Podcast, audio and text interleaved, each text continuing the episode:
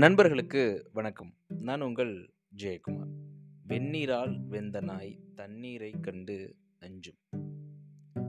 அக்பர் அவர்கள் தன்னுடைய அரசவையில் உள்ள எல்லா நபரையும் கூப்பிட்டு ஆளாளுக்கு ஒரு பூனை கொடுத்துட்டு ஒரு மாதம் கழித்து யாருடைய பூனை நல்லா கொழு கொழுன்னு இருக்கோ அவங்களுக்கு பரிசு அப்படின்னு சொல்லிட்டு அனுப்பிடுவார். அதில் பீர்பாலுக்கும் ஒரு பூனை கொடுத்துருப்பார்.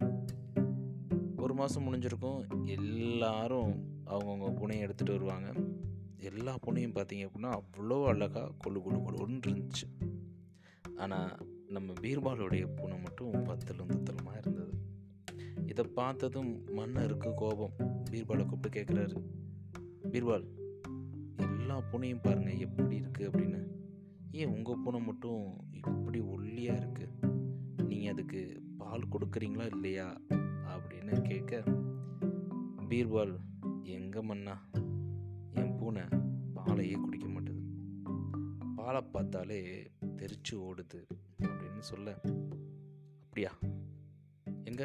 பாலை வைங்க அப்படின்னு சொன்னது தான் தாமதம்.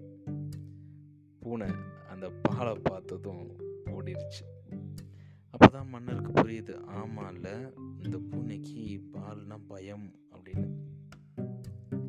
இதுக்கெல்லாம் முன்னாடி பீர்பால் பார்த்த வேலை தாங்க இது. அந்த பூனையை வீட்டுக்கு கொண்டு வரப்போ அவர் என்ன பண்ணியிருப்பார் அப்படின்னா சூடாக தட்டில் பாலை ஊற்றிருப்பார் அது பசியில் ஆர்வத்தில் பாலில் வாயை வச்சுருக்கோம். சூடு பயங்கர சூடு. அதனால் வாய் புண்ணாயிருச்சு.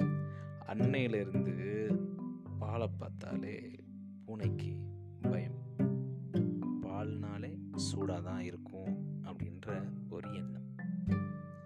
ஆம் நண்பர்களே இதே மாதிரி நாமளும் நிறைய சுச்சுவேஷனை ஃபேஸ் பண்ணியிருக்கோம்.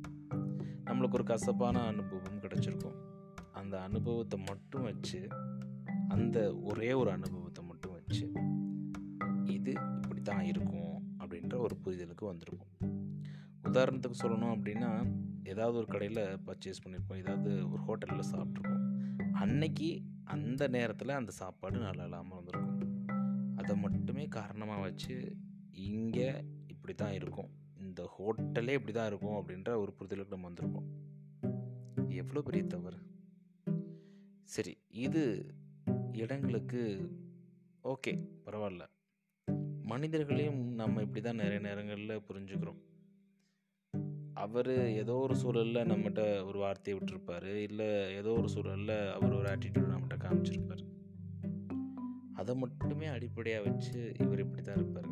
இவர் ஒரு சரியான சிடுமூஞ்சி இவர் எல்லாரையும் சிடு சிடுன்னு தான் பேசுவார். எப்போ பார்த்தாலும் கோவப்படுவார் இப்படின்னு ஒரு லேபிளை அவங்க மேலே நாம் ஒட்டிடுறோம். அப்போது நாம் ஒருத்தரை ஜென்ரலைஸ் பண்ணுறதுக்கு முன்னாடி அவரை பற்றியான விஷயங்களை ஆராய்ச்சி செய்து ஆராய்ச்சினா அனலைஸ் பண்ணி இது முதல் முறை தான் அப்படி நடக்குது. ஒருவேளை ரெண்டாவது முறை மூணாவது முறை நாலாவது முறை நடக்கிற பட்சத்தில் சரி இது இவங்களுடைய பிஹேவியர் அப்படின்ற ஒரு ஒப்பீனியனுக்கு வேணால் வரலாம். அதை விட்டுட்டு முதல் முறை நம்மளுக்கு ஏற்பட்ட இந்த அனுபவத்தை மட்டும் வச்சு நாம் ஒரு முடிவுக்கு வர்றது அப்படின்றது ஒரு சரியான அணுகுமுறை.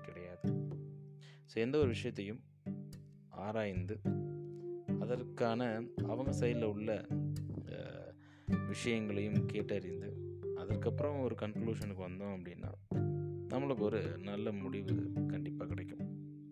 அதை விட்டுட்டு பார்த்ததும் நம்மளுக்கான அந்த ஒற்றை அனுபவத்தை வச்சு நம்மளே ஒரு முடிவுக்கு வர்றது அப்படின்றது ஒரு நல்ல வழி கிடையாது.